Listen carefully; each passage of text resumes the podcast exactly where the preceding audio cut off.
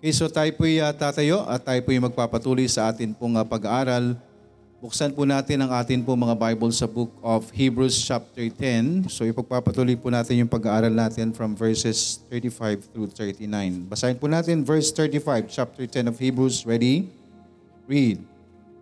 Cast not away therefore your confidence, which hath great recompense of reward. For ye have need of patience, that after ye have done the will of God, ye might receive the promise. For yet a little while, and he that shall come will come and will not tarry. Now this shall live by faith, but if any man draw back, my soul shall have no pleasure in him. But we are not of them who draw back unto perdition, but of them that believe to the saving of the soul. Purihin po ang Panginoon sa kanyang salita. Tayo po'y mananalangin. Dakilang Diyos na nasa langit, Salamat po sa mga oras na ito. Salamat po sa inyong salita. At uh, gabayan niyo po ang bawat isa. Patawarin niyo kami sa anumang mga pagkukulang at mga pagkakasala. At kayo po ang magbigay ng uh, paggabay po sa amin. Maging karapat dapat kami sa mga oras pong ito sa pagharap namin sa inyo. Higit sa lahat ngayon sa oras na ito sa pananalangin. At sa amin pong panalambahan, ay maging kalugod-lugod po ang bawat isa. Maraming salamat at bigyan niyo po kaming lahat ng wisdom na makikinig at ang iyong magtuturo, Panginoon. Bigyan niyo po kami ng kaunawaan sa lahat ng amin pong mapag-aaralan. At ang lagi naming tugon, Panginoon, ay maging tama po ang aming mga puso at isipan. Sa mga wala po sa kalagitnaan, kayo po ang nakababatid ng sitwasyon, patuloy kayo magpagaling sa lahat ng mga karamdaman at ang mga kasama po namin sa messenger nawa, aming mga kaibigan, mga mahal sa buhay, kayo din po ang kumilos po sa kanila, Panginoon, para sa kanilang tamang relasyon sa inyo. Salamat po. Inihiling namin ang lahat ng ito sa pangalan ni Jesus na aming Panginoon at tagapagligtas. Amen. Roman numeral number 4. So this is under part 2, the practical teachings and exhortations. We have number 1, privileges. Number 2, persuasions. Number 3, precautions. And ito nga po yung last natin. Uh, number 4, perseverance. So perseverance is persistence in doing something despite difficulty or difficulties. So for us to have a great perseverance, remember these three things. Ito nga yung pinag-aaralan po natin ngayon. So letter A po is be reminded of how God worked in the past. At ipinakita ho natin dito sa atin pong panimula, remember the things before we got saved. Again, we were blinded by the God of this world. We were once the children of dev- the devil and we are all guilty before God. So ipinakita lang po dyan o ipinaalala po sa atin sino po tayo bago tayo naligtas.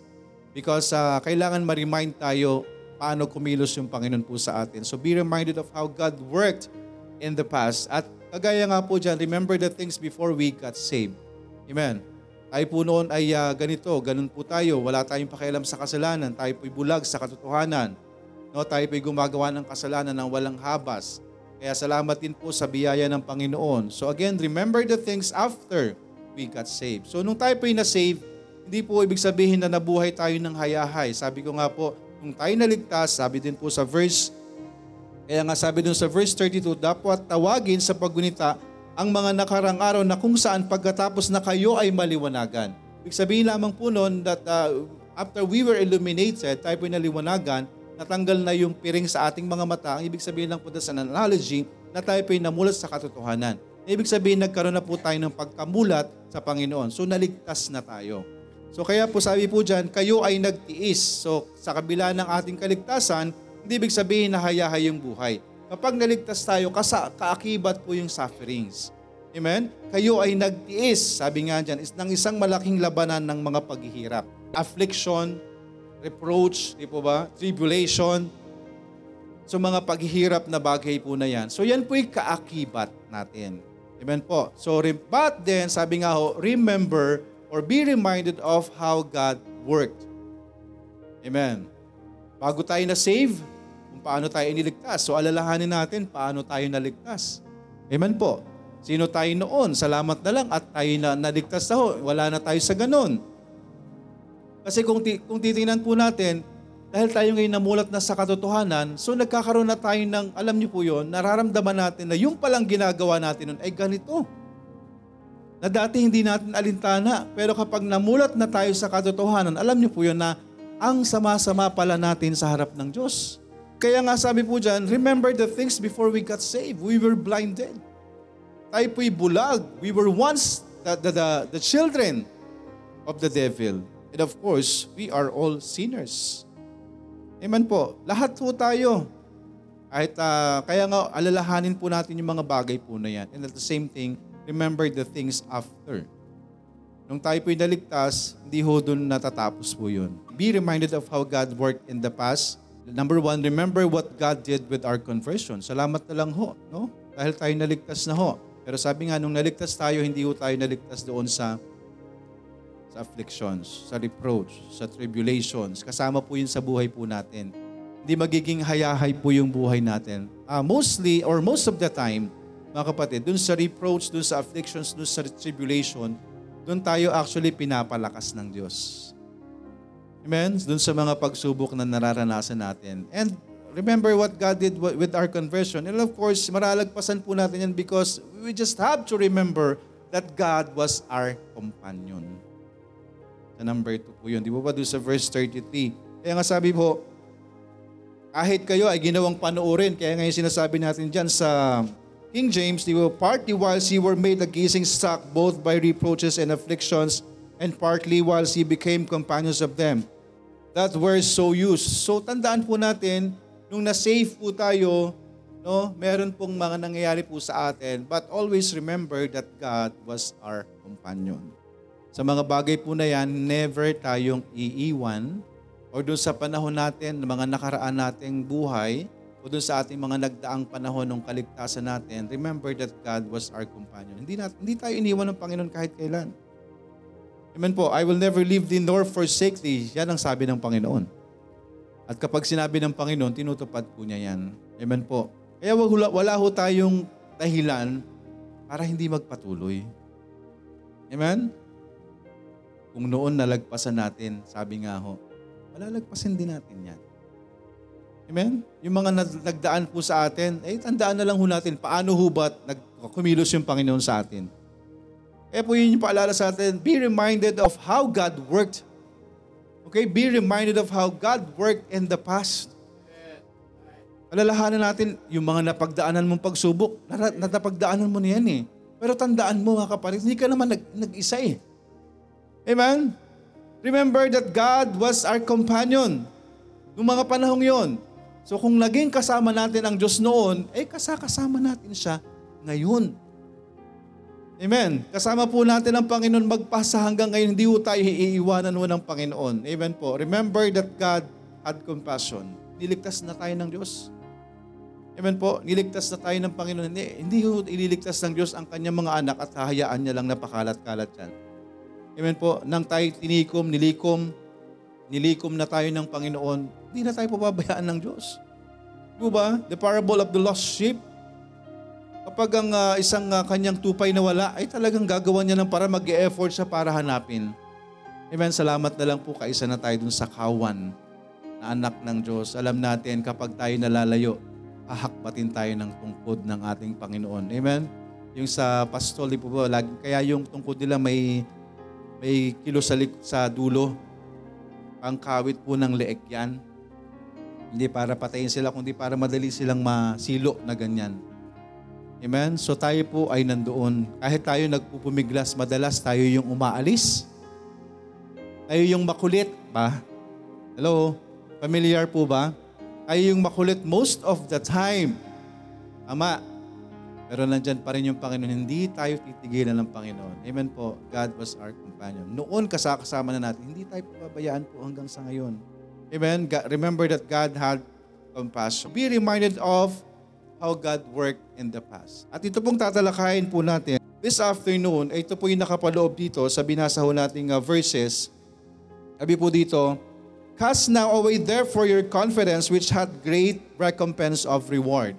So ito po, letter B, andito na po tayo sa letter B, nabanggit ko na rin kayo na be focused, be focused on doing God's will in the present. That is letter B. Again, ano po yung letter A natin? Be reminded of how God worked in the past. And then letter B is be focused on doing God's will in the present. Maging uh, itoon natin. Ano po ibig sabihin? Focused Okay? Looking unto Jesus. Di po ba sabi nga ng Biblia, be focused on doing God's will in the present. Kung tayo po'y ginabayan ng Panginoon, nakita na natin yung kabutihan ng Diyos sa mga nagdaang buhay natin, no? Bago tayo na save and after we got saved. Di po ba? Kasakasama na ho natin yung Panginoon. So ngayon, simula ngayong araw na ito, ganun po ang gagawin natin. So binalikan natin simula kahapon, nung nakaraang linggo, nung nakaraang buwan, nung nakaraang taon at mga nakaraang taon, taon kung paano kumilos ang Diyos po sa atin. So starting today, this is the present. Amen. So ngayong panahong ito, sa pangkasalukuyan po natin, be focused on doing God's will in the present. So yan po yung nakapaloob po dito sa verses 35 and 36. Sabi po dyan, Cast not away therefore your confidence which had great recompense of reward. So number one po, ito po sa verse 35, confidence in the reward of God. So paano tayo magpo-focus na gawin yung kalooban po ng Panginoon? Sabi po dyan, be focused on doing God's will in the present. So let us have, number one, confidence in the reward of God. Magkaroon po tayo ng kumpiyansa doon sa ibibigay po sa atin ng Diyos. We're not doing things for the sake of the reward. Amen. Hindi natin ginagawa po yung bagay na pagsunod sa Panginoon hindi natin ginagawa yung kalooban ng Diyos because we are, uh, alam niyo, we're looking forward doon sa reward. Kasama na lang po yun. So ibig sabihin lamang po, confidence in the reward of God is maging motivation po natin despite of struggles, difficulties, tribulations, reproaches, afflictions, yung ibibigay sa atin ng Panginoon. Gawin po nating uh, motivation po sa atin. Let's all have this confidence in the reward of God. Sa verse uh, 35, Huwag itakwil sa makatuwid ang inyong pananalig na may dakilang kabayaran ng gantimpala. Kaya nga po sabi natin, kasakasama natin yung Panginoon. Binalikan natin kung paano tayo noon nung di pa tayo ligtas. Iniligtas tayo ng Diyos. And then nung niligtas na tayo ng Diyos, may nararanasan man tayong mga pagsubok, may kahirapan man sa buhay po natin, may kung ano-ano mang dumarating sa buhay po natin, pero andun naman yung pangako niya eh. Hindi naman niya tayo iniwan. Amen po. That's why magpapatuloy lang po tayo. For us to have a great perseverance, para tumaas, tumaas po yung atin pong, alam niyo po yon sabi nga ng perseverance is persistence and doing something with difficulties. Di po ba? Gawin yung mga bagay ng may kaakibat na kahirapan, paghihirap, pagtitiis. So paano natin magagawa po yung bagay na yan? Be reminded of how God worked in the past and be focused on doing God's will in the present. Para madali ho tayong kumilos. Para hindi ho tayo mahirapan. Gawin lang po natin yung kalooban ng Diyos sa mga oras na ito. Amen po. Habang tayo po'y wala pa, habang hinihintay pa natin, tama, So ngayon, be focused on doing God's will in the present. So ano pong nais ng Panginoon po sa atin? Huwag natin pong hahayaan na mawala ang pananampalataya natin sa Panginoon. Huwag nating hahayaang mawala ang atin pong pananampalataya sa Panginoon. At magpatuloy po tayong magtiwala. Amen? Patuloy tayong magtiwala Nasabi nga po, ang patuloy nating pagtitiwala ay makatatanggap tayo ng gantimpala galing sa Panginoon. Amen. Pagtiisan po natin yung mga pagsubok, paghahamak, panunuya, pangungutsa, no? Nang may pagtitiis at buong pagtitiwala sa ating Panginoon. Be focused on doing God's will in the present. So, while doing God's will in the present time, ikakibat po lahat yan Amen? Kahit nung mga nakaraan na buhay natin bilang Kristiyano, kaakibat po natin yon. Kung ano yung nararanasan po natin noon, pwedeng nararanasan pa rin natin ngayon. Pwedeng nararanasan natin at this present time and pwedeng maranasan natin in the future. Pero let us persevere. Tandaan po natin, diligtas na tayo. Diligtas na tayo. Inaawaan tayo ng Panginoon. At kasama-kasama natin ang Panginoon. Amen. Hindi naman po tayo iiwan po ng atin pong Panginoon. So again, be focused on doing God's will in the present. So number one is confidence in the reward of God. That, is just uh, motivation para sa atin. Hindi yun yung main focus natin actually. Ang main focus natin is doing God's will. Amen? Wag po natin ka, wag natin kalilimutan, hindi ang focus natin is yung reward. Ang focus natin is sabi ho, be focused on doing God's will in the present. Pero kaakibat po niyan, ginagawa natin yung kalooban po ng Panginoon. Sabi nga, that is the recompense. Yan, yun po yung magiging batayan natin for us to receive the blessing. Mabibigyan ho tayo ng reward if we follow God's will. And ang gusto lang ho sa atin, so while focusing on doing God's will, eh, andun po kasi yung reward ng Panginoon. So confidence in the reward of God habang ginagawa natin yung kalooban ng Panginoon is magbibigay ho sa atin yan ng kumpiyansa, magbibigay ho sa atin yan ng encouragement. Na yung ibibigay ho sa atin ng Panginoon is magkaroon ho tayo ng uh, kasiguruhan, confidence, na confident tayo na ginagawa natin yung kalooban ng Panginoon at the same time, kapag nagawa natin yan, sabi nga ho, that is the recompense of the reward ng atin pong Panginoon. Ibibigay sa atin ng Diyos yung karapat-dapat po sa atin. Amen po. Sa buhay ho natin bilang Krisyano, habang nandito ho tayo dun sa present time, mag-focus lang ho tayo.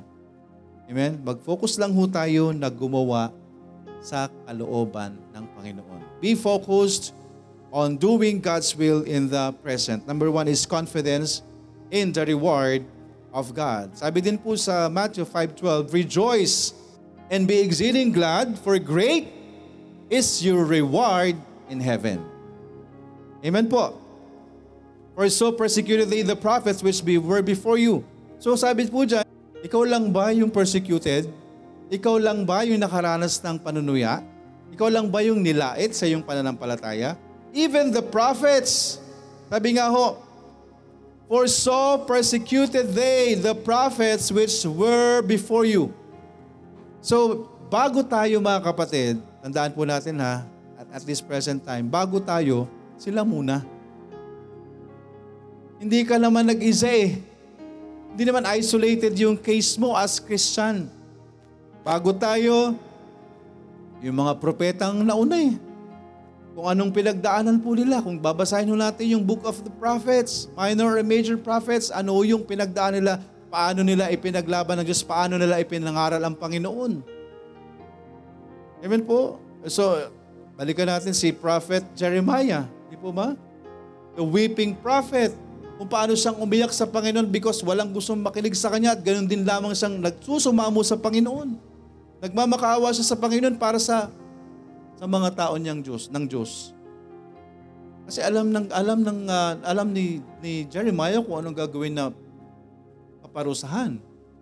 Di po ba? So, hindi lamang para doon sa mga walang nakilig, kundi siya ay umiiyak kasi gusto niya, naglulumod siya sa Panginoon, siya, yung, siya yung nag-plead sa Panginoon. Pero sabi nga ho, hindi lang ho tayo yung nakakaranas ng persecution. Even the prophet, sabi po dyan, For so persecuted they the prophets which were before you. So bago tayo, sila muna. Before us, bago yung mga nauna sa atin, mga mananampalataya, bago yung nagdala sa atin ng pananampalatayang ito, yung mga propeta muna. Tama po? Kaya huwag ho tayong, ano sabi dyan, huwag tayong manunum, malulumbay. Huwag tayong manghihina. Huwag tayong manghihina. Ano sabi? Matthew 5.12, Rejoice! Nakita nyo? Yung encouragement ng Panginoon, despite of things, despite of difficulties, struggles, persecution, reproaches, lahat, affliction, anong sabi ng Panginoon? Rejoice! Rejoice, di lamang rejoice, and be exceeding glad. Hello? Rejoice and be exceeding glad, for great is your reward in heaven. Gusto niyo na bang makita yung reward in heaven? Sa panahon ngayon, di po ba, siguro noong, noong panahon dati, pwede. I-enjoy pa natin yung mundo. Pero sa panahon ngayon, sobra na yung kasamaan. Kung titingnan natin ang sanlibutan, no, para na tayong nasa Sodom and Gomorrah. Yung kasalanan ay hindi na kasalanan. Yung sinasabi ng Biblia ay mali. At ang sinasabi ng tao, ang tama. Ang nasusunod ay ang tao, hindi ang Diyos. Ang nasusunod ay creation, hindi ang creator. lovers of themselves more than lovers of God. Be focused on doing God's will in the present. Mga kapatid, if we want to experience the God's amazing grace or ang biyaya ng Panginoon, ang kapangyarihan ng Diyos, gawin natin ang kalooban ng Panginoon. Amen po. Minsan kadala or minsan or madalas, mga kapatid, ginagawa natin, ipinipilit natin yung gusto natin. Pero hindi yun ang kalooban ng Panginoon. Kaya tayo nahihirapan kasi ginagawa natin yung will natin. Pero kung susundin natin na yung will ng Panginoon, ibigay natin sa Panginoon, Lord, your will be done. I have this plan, I want this, but your will be done. Meron tayong mga plano sa buhay po natin. Pero alam nyo, mga kapatid, sa buhay natin, kung magkakaroon kayo ng checklist, all we have to do is to ibigay natin sa Panginoon. Is this the will of God? Lord, I want this. Pero ito ho ba yung kalooban nyo? So kung may mga plano ho tayo, lagi natin iiano sa Panginoon. Ibigay natin sa Diyos.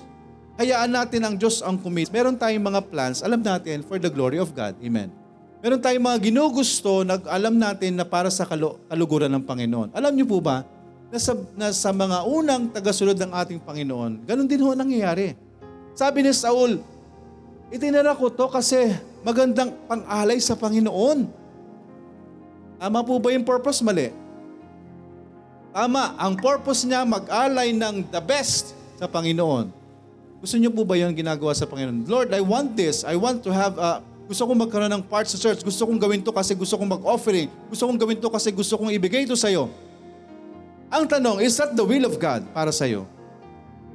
Tama yung motibo mo, pero hindi kalooban ng Diyos. Tama yung motibo mo. Gusto mo mag-offer sa Panginoon. Pero ang sabi ng Panginoon, obedience is better than sacrifice.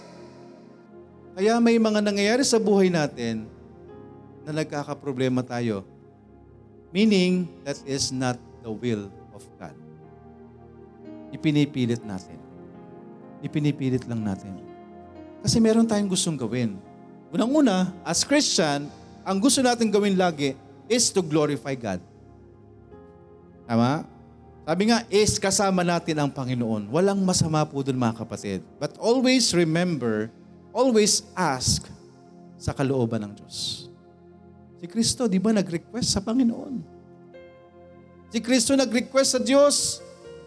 Ang kanyang bugtong na anak, minsan sinabi sa, sa Garden of Gethsemane, Lord, nawa, this cup will pass from me. Alam niya ang mangyayari sa kanya, alam niyang mapapahamak siya, alam niyang papatayin siya, alam siya makakaranas ng kahirapan. Pero sabi niya, pagkatapos noon, but your will be done. Nag-pray lang siya sa Panginoon, nag-request lang siya sa Panginoon. Pero hindi niya ipinilit yung gusto niya. Yung kalooban niyo pa rin ho ang mangyari. Amen? Mga kapatid, brethren, always remember, Marami tayong gusto sa buhay natin, marami tayong plano sa buhay natin na kaya hindi nagiging okay. Malamang, hindi yun ang kalooban ng Diyos sa iyo. Hindi yun ang kalooban ng Panginoon sa iyo. Why? Because ang, great, ang uh, blessing na galing sa Panginoon, hindi dadagdagan niya ng pighati ng Panginoon. The Lord will not add sorrow in it. Nasa, nasa Panginoon tayo, alam natin yan. Ginagawa natin yung uh, para sa Panginoon, alam natin yon. Pero if there is sorrow, handaan natin, hindi yun yung will ng Panginoon po sa atin. All we have to do is to ask for God's will. Amen po. Gawin natin, ipag-pray natin, sundin natin ang kalooban ng Panginoon. So be focused on doing God's will in the present. Kapag sumunod tayo sa kalooban po ng Panginoon, andyan po ang biyaya ng Panginoon. Cast not away therefore your confidence, which had great recompense of your reward. Huwag nating tatanggalin po yung tiwala natin sa Panginoon. Amen? Obedience brings blessing. Amen? Be focused on doing God's will in the present or present. Number one, confidence in the reward of God. And number two, yan po yung nasa verse 36, sabi po sa verse 36, For ye have need of patience that after ye have done the will of God, ye might receive the promised. Number two, patience in the promise of God. Number one is confidence in the prom... Ano? Confidence in the reward of God. Number two is patience in the promise of God. Be patient. No? Do the will of God. Maging, ah, anong tawag dito? Patient tayo. Anong Tagalog doon? Maging mapahinuhod. Tama ba? Yung Tagalog natin. Pasensyoso, pa- mapahinuhod, matiisin, mapagbata, mapagtsaga. Amen? Nagawin po natin yung kalooban ng Panginoon because again, sabi po dyan, after ye have done the will of God, ye might receive the ye might receive the promise. Kaya all we have to do is be patient or patience in the promise of God. Be focused on doing God's will in the present, confidence in the reward or in the reward of God, and patience in the promise of God. So makukuha ho natin yung promise of God if we are going to do the will of God. Amen? Pagtitiis ho at paggawa ng kalooban ng Panginoon ay maaaring magdala po sa ating pagtanggap ng pangako ng atin pong Panginoon. So yung paggawa ho natin, pagtitiis po natin, gawin habang nagtitiis tayo, ginagawa natin yung kalooban ng Panginoon, yan po yung magdadala po sa atin. No? Yan yung magiging dahilan ho sa atin para matanggap natin yung pangako ng atin pong Panginoon. Amen po. Be focused on doing God's will in the present. Yan po yung gagawin po natin ngayon. Amen? And moving forward. Habang nandito ho tayo, no? habang tayo po yung nasunod sa Panginoon, sa mga panahong ito, sa, sa present time natin, focus lang ho tayo on do, uh, doing God's will. Amen po. Sa gayon, yung pagsunod natin, no? Yung pagbabat, yung pagsunod natin sa kabila ng anumang mga pagsubok, magiging madali ho sa atin 'yan, no? Obedience brings blessing. Kapag sumusunod tayo sa Panginoon, madali lang po ang buhay Kristiyano. Ang buhay Kristiyano po ay madali lang kung tayo po susunod sa kalooban ng Panginoon. Bakit po? Kahit tayo po ay sinusubok, madali natin tanggapin. Tama? Kasi bakit? Maluwag sa dibdib mo eh. Alam mong nasa kalooban ka niya eh. Sinusubukan ako ng Panginoon. So mas madali kesa po yung tataliwas tayo sa kalooban ng Panginoon na alam natin ang darating sa atin. Ano? Pagpapalo. So mabigat po sa atin yon. Kaya kung gagawa ho tayo ng kalooban ng Panginoon, magiging madali lang po sa atin. At nandyan po yung pangako ng Diyos, we might receive the promise. Be focused on doing God's will in the present, confidence in the reward of God, and number two, patience in the promise of God. So this is under number Roman numeral number four, perseverance. Letter A, be reminded of how God worked in the past. Letter B is be focused on doing God's will in the present. And letter C, verses 37 and 39, For yet a little while, and he that shall come will come and will not tarry. Now the just shall live by faith, but if any man draw back, my soul shall have no pleasure in him. But we are not of them who draw back unto perdition, but of them that believe to the saving of the soul. Letter C, be secured by God's promises for the future. Be secured by the God's or by God's promises for the future. Ano po ba yung hinihintay natin mga kapatid? Niligtas na tayo. Ginagawa na natin or nandito tayo sa present time by God's grace doing the will of God. So what is our focus? Again, next is for the future. Amen? Be secured by God's promises for the future. Panghawakan din po natin. Magkaroon tayo ng kasiguruhan. Amen po? Seguridad po natin. Di po ba? Sabi nga is blessed assurance. No, alam natin na nasa Panginoon. Panghawakan po natin yung pangako ng atin pong Panginoon. At yun po yung mangyayari for the future. Hindi pa po ngayon. Kasi yun na po yung final. Amen? Yung present time natin, again, sabi nga doon sa Biblia, I, uh, I recounted the sufferings of this present time is not worthy to be compared for the glory which shall be revealed. So wala pa. Amen. So that's why be secured by God's promises for the future. Ano po ba yung promises, pangako ng Panginoon? Number one, 37, For yet a little while, and He that shall come will come and will not tarry. Ano pong uh, inaabangan po natin? The faithful Jesus Christ.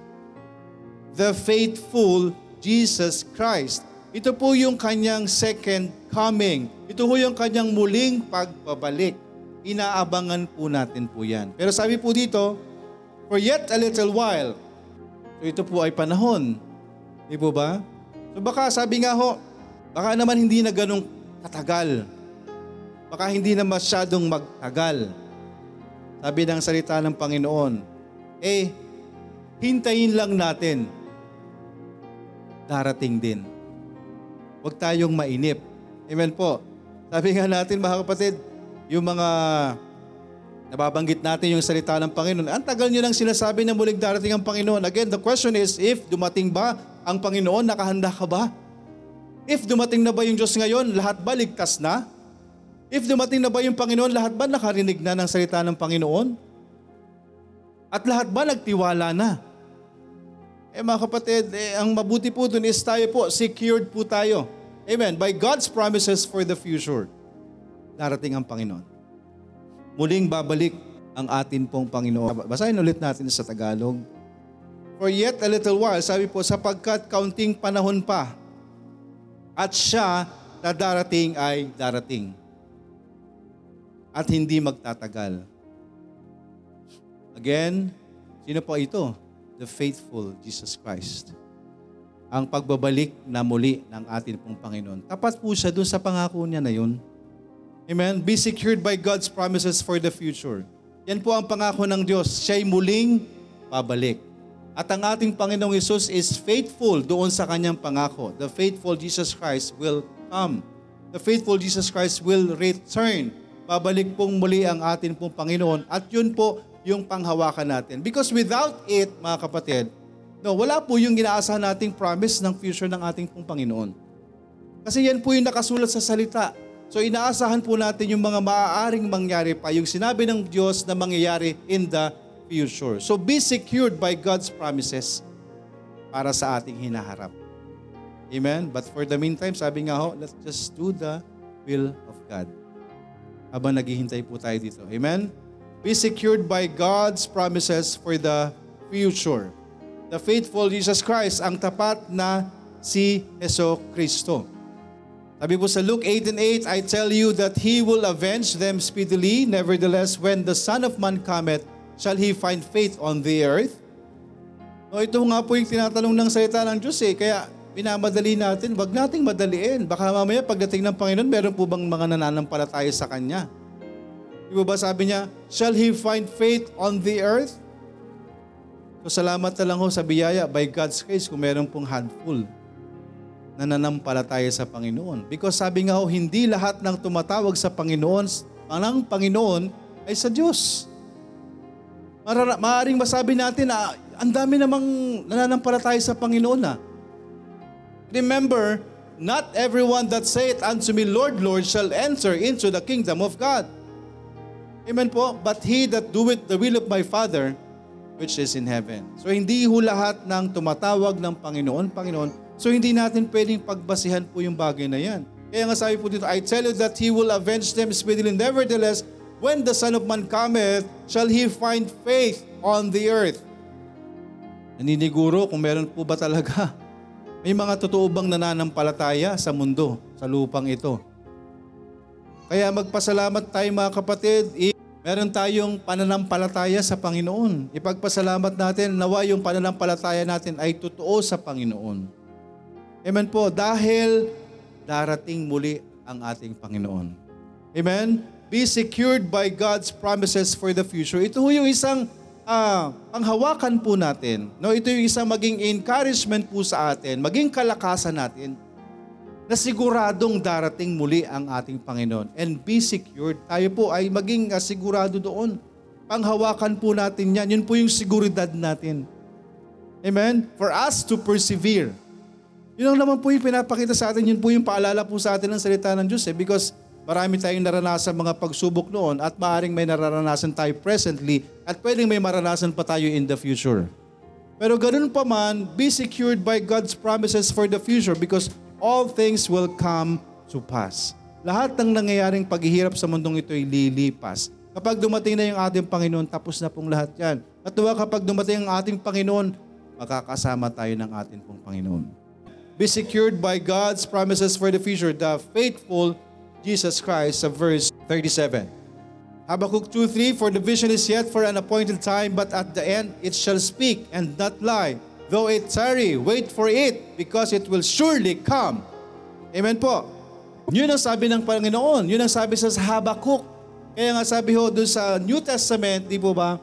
It is written. Kaya po sabi dito sa verse uh, 38, di po ba? Is for the vision is yet for an appointed time.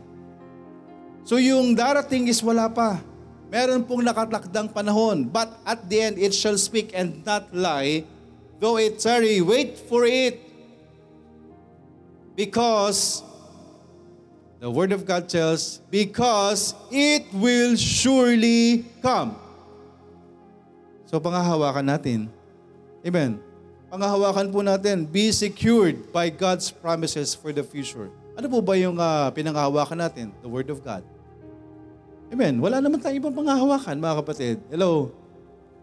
Heaven and earth. Anong pinangahawakan natin? The Word of God. When it comes to our salvation, anong pinangahawakan natin? The Word of God. When it comes to blessing, anong pinangahawakan natin? Word of God. When it comes to cursing, anong pinangahawakan natin? Word of God. So same thing doon sa mga promises ng ating Panginoon for the future or in the future, Word of God lang pangahawakan natin. Wala nang iba. Maghintay lang po tayo because it will surely come. It will surely come. It will not tarry. Maghintay lang tayo. Sa panahon natin ngayon, di po ba? Kung ho natin yung panahon natin, baka mamaya nandyan na yung Panginoon. Amen po.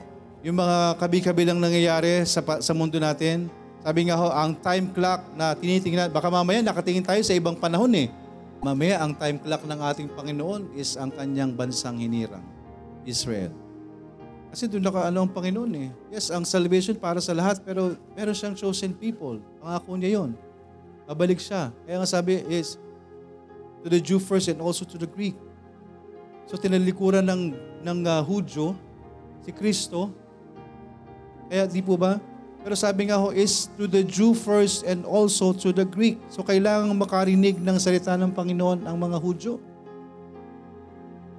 Kaya talaga may ginagamit ang Panginoon. So yung, yung piniling bayan, kailangan merong magpuntang mga missionary para mag, magbahagi ng salita ng Diyos. Why? Because nandun pa rin sila sa Old Testament. Wala silang inaasahang Kristo. Hindi sila nagpipray sa ating Panginoong Hesus. Hindi nila pinaniwalaan yon because sila binulag din ng kaaway. Amen? In the book of Matthew, di po ba yung the greatest bribery? Niloko sila. Pinaniwala silang ang Kristong at pinaniwalaan ng mga naunang Hudyo ay hindi totoo. Kaya ngayon sila ay naghihintay pa rin doon sa ang hinihintay ng mga Hudyo, first coming. Naghihintay pa rin sila doon sa Messiah. Hindi nila alam, pagdating ng ating Panginoon, judgment na. Eh, let us continue to pray for one another, hindi lang po para sa ating mga mahal sa buhay, kundi para, para sa kanila din, sa, man, sa bansang Israel. Ngayon po, ipag-pray natin na sila ay magkaroon ng kaunawaan sa salita ho ng Panginoon and be secured by God's promises for the future. The faithful Jesus Christ. Verse 7, babalik po ang ating Panginoon. Jesus Christ will return, that is for sure, as His word proclaimed. Amen. By faith. Jesus Christ's return will not be long. Nandiyan na yan, malapit na yan. Pero wag nating mamadali, hindi po ba? Kasi kapag dumating yung Panginoon natin, yun na yun eh. Tama po?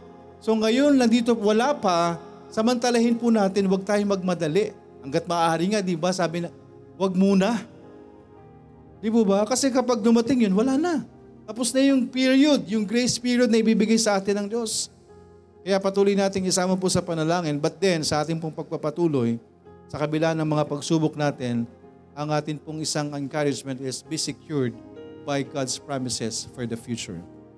The faithful Jesus Christ. Letter or number 2 sa verse 38, Now the just shall live by faith, but if any man draw back, my soul shall have no pleasure in him. Makita natin sa 38a, Now the just shall live by faith. Ano pong makikita natin dyan mga kapatid? Number one is the faithful Jesus Christ. Number two is the faithful in Jesus Christ. Sino po ito? Sino po ito? Siyempre, ito po yung mga tapat kay Yeso Kristo. This is pertaining para sa mga Kristiyano. Amen. Para pertaining dun sa mga Kristiyano, be secured by God's promises for the future. May pangako po ang Diyos, muling babalik ang Panginoon at ang pangakong yaan para doon sa mga tapat sa ating Panginoon. Amen po. Para doon sa mga tapat sa atin pong Panginoon, the faithful in Jesus Christ. Ang tapat kay Heso Kristo. So sabi po dyan, the just shall live by faith. So the just means sila po yung mga sumusunod sa Panginoon. Sila po yung mga may relasyon sa Panginoon. Sila po yung may kaligtasan. So yung, so yung mga may taong uh, relasyon sa Panginoon, paano po sila nabubuhay? Tayo po ay nabubuhay sa pananampalataya. Amen. The just shall live by faith. So yung pong ating seguridad ng mga pa- promises ng ating Panginoon, That is all by faith. Amen po? Be secured by God's promises for the future, the faithful the Jesus Christ and the faithful in Jesus Christ. Yung pangako ng ating Panginoon, para po yun sa mga taong nagtiwala sa Panginoon, para po yun sa mga taong tapat sa Panginoong Jesus. Amen po? At yun ho yung kanilang pinangahawakan. So kung tayo po'y kabilang doon, yan po yung isang pinangahawakan po natin na tayo po'y magkaroon ng kasiguruhan sa mga pangako ng ating Diyos. Amen po, na siya po'y babalik. Amen? Ang ating Panginoong tapat ay muling babalik para sa mga tapat sa Kanya. Amen? The faithful Jesus Christ. Number two is the faithful in Jesus Christ. Sa verse 38, ang tapat kay Yeso Kristo. Sabi po dito, Romans 1.17, For therein in the righteousness of God revealed from faith to faith, as it is written, the just shall live by faith. So ito pong Romans chapter 1 verse 17, dito po'y based doon sa book of Habakkuk. Kaya po sinabing, as it is written. Kapag sinabi po ng New Testament, as it is written, that is based on the Word of God itself. So pwedeng kinuha siya doon sa ibang part of the book or pwedeng kinuha siya doon sa Old Testament. As it is written, the just shall live by faith. That is based doon sa Habakkuk chapter 2 verse 4. Behold, his soul which is lifted up is not upright in him, but the just shall live by his faith. Amen? Ang nasa Panginoon po ay nabubuhay sa kanyang pananampalataya. Amen po. Pero nawa hindi po tayo dumating dito sa sinasabi po dito, But if any man draw back, my soul shall have no pleasure in him. Ano pong pinaparating dito mga kapatid? Of course, hindi po tayo makikiisa doon sa mga tao na ano, ayaw maniwala sa Panginoon. No? Let's pray for them. Pag, ay pag-pray natin sa Panginoon na nawa isang araw magkaroon din sila ng kaunawaan sa atin pong Panginoon. Amen? Because darating muli ang Panginoon be secured by God's promises for the future. The faithful Jesus Christ, darating po siya. The faithful in Jesus Christ para sa mga tao na nagtiwala sa Panginoon, para sa mga taong nagtapat sa atin pong Panginoon. Amen? Number three, verse 39, But we are not of them who draw back unto perdition. So tayo po mga kaibigan, sabi nga, But if any man draw back sa verse 38, My soul shall have no pleasure in Him, but we are not of them who draw back unto perdition. Saan po tayo mga kaibigan? Andito po tayo sa last part. But of them that believe to the saving of the soul. Amen? Be secured by God's promises for the future. Mga kaibigan, patuloy pa rin po hanggang wala pa yung Panginoon, andyan pa rin po yung saving grace ng ating Panginoon.